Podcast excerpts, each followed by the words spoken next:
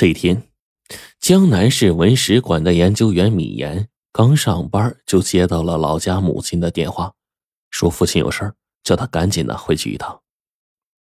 米岩听到之后，心立刻就悬了起来，因为他是家里独子，父母平时为了不让他惦记啊，有个头疼脑热的小病，从来不告诉他。此番肯定是父亲得了什么大病，才让他赶紧回去。米岩赶紧请了假，急急的就朝着市西部山区的米沟村赶去了。第二天，米岩赶到家的时候，惊奇的发现。父亲的身体啊，竟然好好的。他刚要问父亲呢有啥事儿，父亲就说叫他回来是有一个急事儿需要商量。随后，父亲把他拉进了里间从箱子里面取出来一个用布包裹着的严严实实的一个东西和一个信封给米岩看。米岩解开裹布。露出来一个精工雕琢、晶莹剔透、美轮美奂的翡翠香炉。打开信封之后，竟然是爷爷留下的遗书。老人在遗书里面讲了两件事：一是这个玉器乃是清代的宫中之物，米家祖上因为机缘巧合意外得到了它，但却因为玉器啊来路不正，祖上。严加叮嘱，不得轻易的现世，否则呢，可能会招来杀身之祸。因此啊，米家子孙切记要记得祖上的这个嘱咐，将其妥善保存。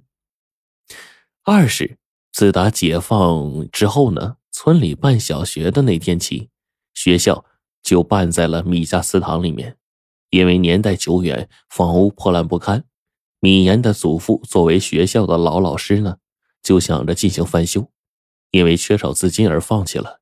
无奈呀，只好把此愿望交由后代来实现。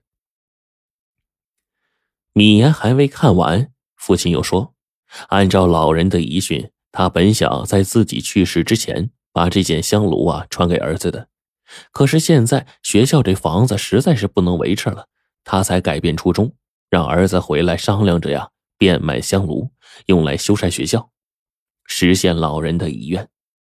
米言无法拒绝父亲的助学义举，就答应了。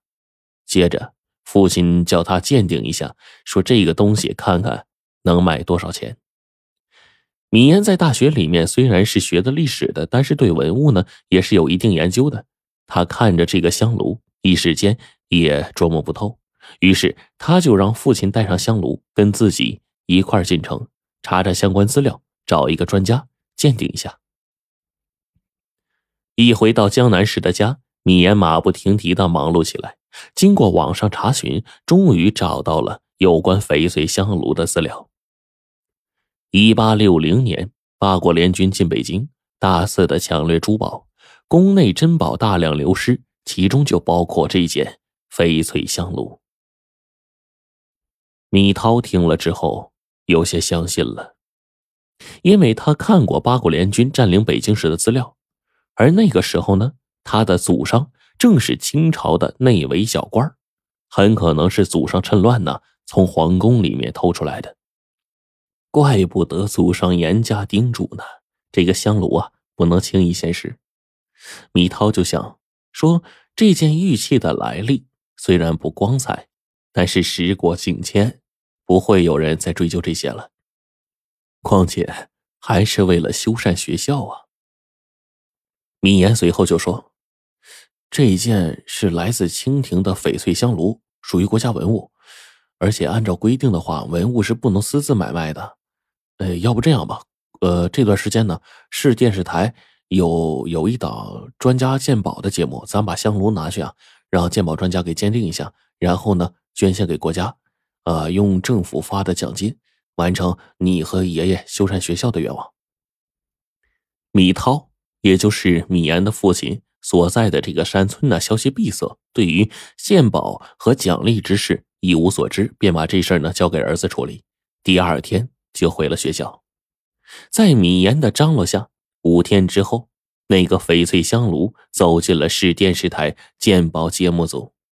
鉴宝的时候，米言按照主持人的安排介绍完自己的情况，又把搜集到的关于翡翠香炉的历史资料啊给大家讲着听。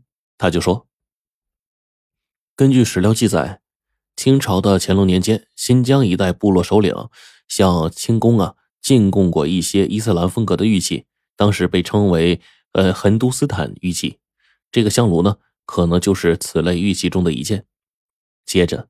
米言话锋一转，表情有些沉重的说：“根据爷爷遗嘱啊，关于香炉来历的叙述，以及我对相关历史的考证，这个玉器大概是我的高祖在一八六零年得到的。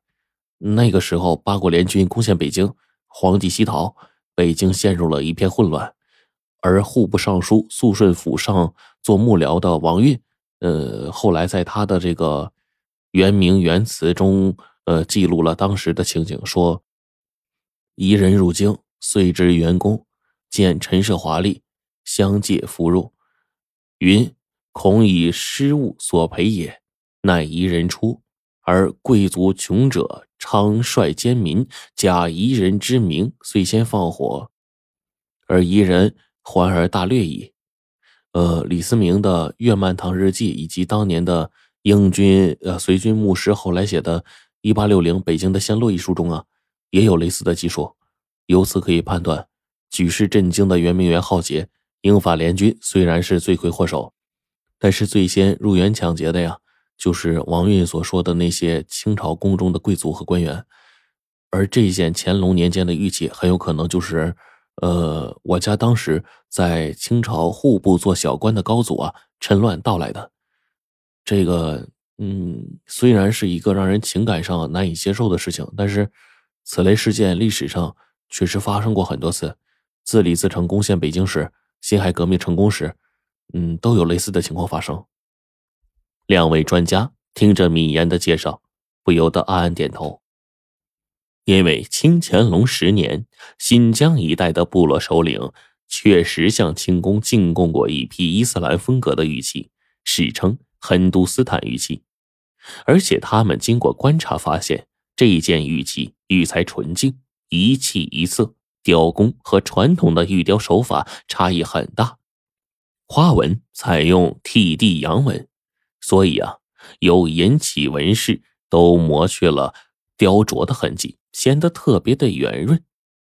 在香炉的一侧靠底部写有“大清乾隆十年”题款，香炉形似一个小茶壶。